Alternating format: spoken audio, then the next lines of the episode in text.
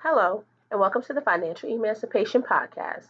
I'm your host, Malik Branch, and this is a daily podcast discussing the ways in which you can walk towards your financial emancipation, getting free from the burden of your finances. If you haven't already done so, head on over to Instagram and follow me at Financial Emancipation. Follow me on Twitter at FIN Emancipation. Follow me on Facebook and join the Facebook group at Financial Emancipation. And if you have questions, feel free, feel free to send me an email at financialemancipation at gmail.com. So today is Thursday, and we're going to do a little throwback Thursday to the to the beginning of the podcast and just the, the foundation of the financial emancipation journey. And so, just to give you a little insight, I am a budget expert, money manager. I've been managing um, money for the last 10, oh wow, almost 11 years in my professional career. I manage budgets of that exceed $100 million annually. And I also took my own personal journey to walking towards my financial freedom. Um, about seven years ago, I really just got focused on my finances. I had been through a tumultuous time. Um, I had gotten into a, some credit card debt, but what really sent me over the edge was I had just started to begin to clean up my credit and really um, pay down any credit card debt that I had. And then um, my father passed away and he didn't have any life insurance. And I had to charge uh, um, his funeral on my credit card that I had just paid off. And after that, um, so that was a bill that I had just paid off the debt, and now that was a, a bill. And then I got hit with an IRS bill at the very same time. And so everything that can go wrong started to go wrong at one time and 2009 and 2000 like 2008 9 and a little bit of 2010 were just really terrible financial years for me. Particularly 2009 i did not shop at all. I couldn't really go anywhere. I felt really just like really tied to but i just could not you know i had this debt hanging over my head. I had this irs um, debt hanging over and it was really just it was a lot. It was a lot for me. And I had never been my situation. I had always always been in pretty decent financial situation. So at that point it was really stressful for me. And it really just kind of brought me down. And so once 2010 I turned 30 and I said, you know what, I'm not going to be beat down by this. I had, you know, I worked really hard. I got a raise at work. I decided I was going to focus on paying down the credit card debt that I had. So I started to pay more on that. I got focused on paying down the IRS debt.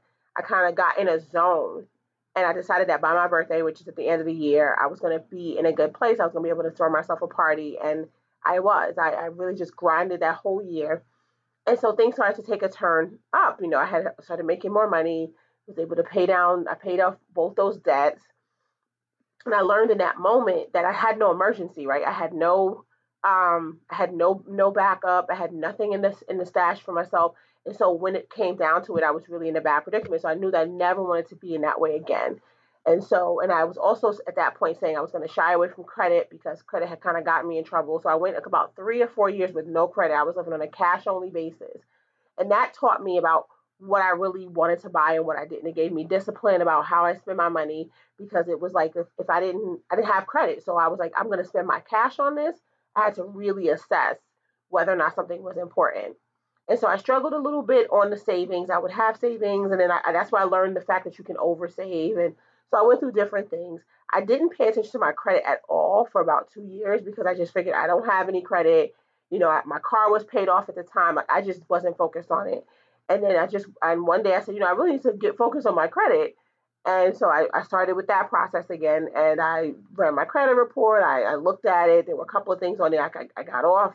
Um, and I was able to apply for a credit card. I got my first credit card back again.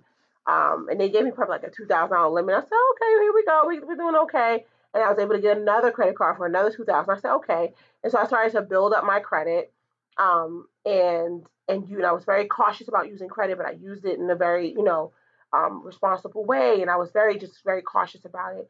And so I was able to do that. And so, and what started to happen was I was insistent upon keeping my debts low keeping my debts low, keeping everything on my bills low because I had had that experience.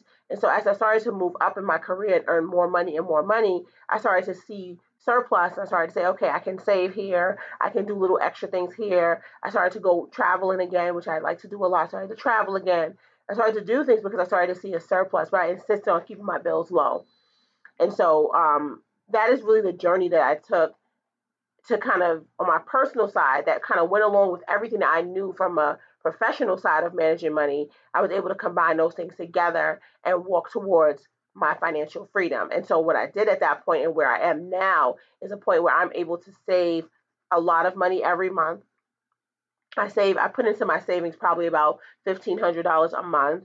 I'm able to um, put I have a separate savings for travel because I travel a lot. So I'm able to put a separate savings in there. Um, you know, I keep my credit cards paid down below the 30%. And that's because I choose how I want to spend and charge my credit cards. Anything I do, I plan really far in advance. I plan vacations very far in advance. I'm planning my birthday vacation right now um, I, because I want to be able to pay things off and take my time.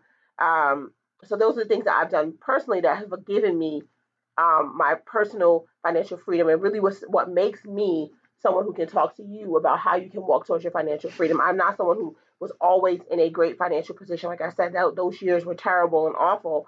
And so having gone through that, I learned a lot of valuable lessons in there. I learned about what you can, what you should and shouldn't do. I learned who you should call and how you should operate and ways in which you can push through. And I learned a lot about the emotional toll finances can take on you and how you have to kind of take that power back from it or else you will be you can it can lead to like a really heavy depression on on your end when it comes to money. So I I I don't come into this journey just because I've done and managed money my whole career. I come into it with a combination of that along with the personal journey of my own personal finances as to how I can speak now about all the different ins and outs of personal finances. I own a home. I have financed a car before. I have had a car that's paid off. I have had credit cards. I've you know credit cards that high. I've had them low. You know I've had all different types of credit cards. I have different types of savings accounts. These are things that I speak to a lot from my own personal experience as well as what I've learned and developed from other people. So it's really um, it's a real combination of those things, and it makes it so that when I speak about these ways in which you can walk towards financial freedom, it comes based on knowledge from my career, my professional knowledge, but also my personal experience. And so I, I just wanted to kind of tell you guys that because that's like we haven't talked about that. But really, it's like how I come to this, you know. So it's Thursday. We're throwing back to the original. How did we get here? And that's kind of that's how I got here. And on top of that, I wanted to say, just kind of in the same spirit of a throwback, I wanted to kind of reiterate what the foundation of financial emancipation is.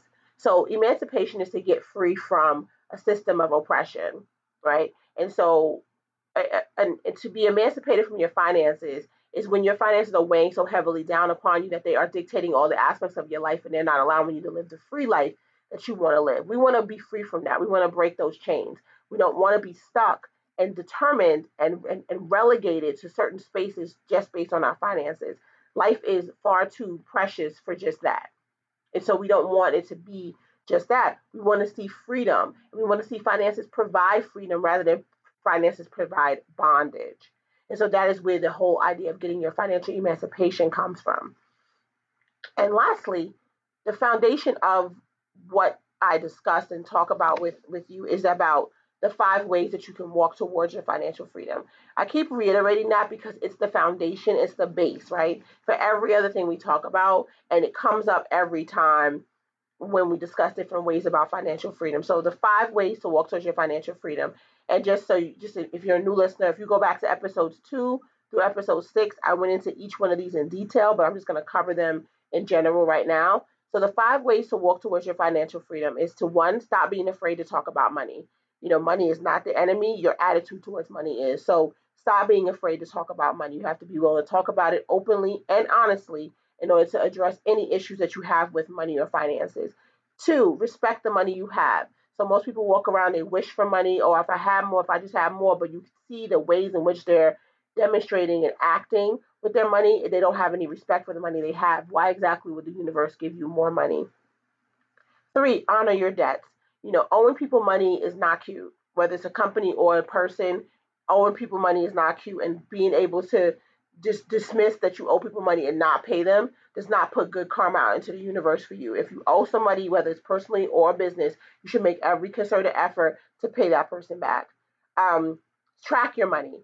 So you can't let your money fly around in the universe and just act like it's going to do it on its own. Money is not does not have that much power. It cannot work on its own. You need to work your money. That means you need to track your money. You need to see where it is, know where it is, know what's going on with it. And finally, decide what you value and allocate your money accordingly. You have to take a good inventory of what you are spending your money on, and you want it to reflect your actual values. And when in which it does not, you need to make adjustments. And that's why you would track, you would decide what you value and allocate your money accordingly in a budget. So I just want to kind of go over some stuff that we have either not talked about that kind of goes back or just reiterate the very important foundation to how, where, what, how this whole process derived and how we're going to continue to walk towards our financial freedom. So if you haven't already done so, head on over to Instagram and follow me at Financial Emancipation. Follow me on Twitter at FIN Emancipation. Follow me on Facebook at Financial Emancipation. Please join the Facebook group there. It's a great um, conversation that's happening there, and I love to see folks engaged. And if you haven't, if you have any questions, send me an email, financialemancipation at gmail.com. If you're listening on iTunes, rate, review, rate and review. It really is helpful for the process of getting the um the podcast out there. And again, I thank you today for listening, and I hope you'll join me again tomorrow. Have a great day.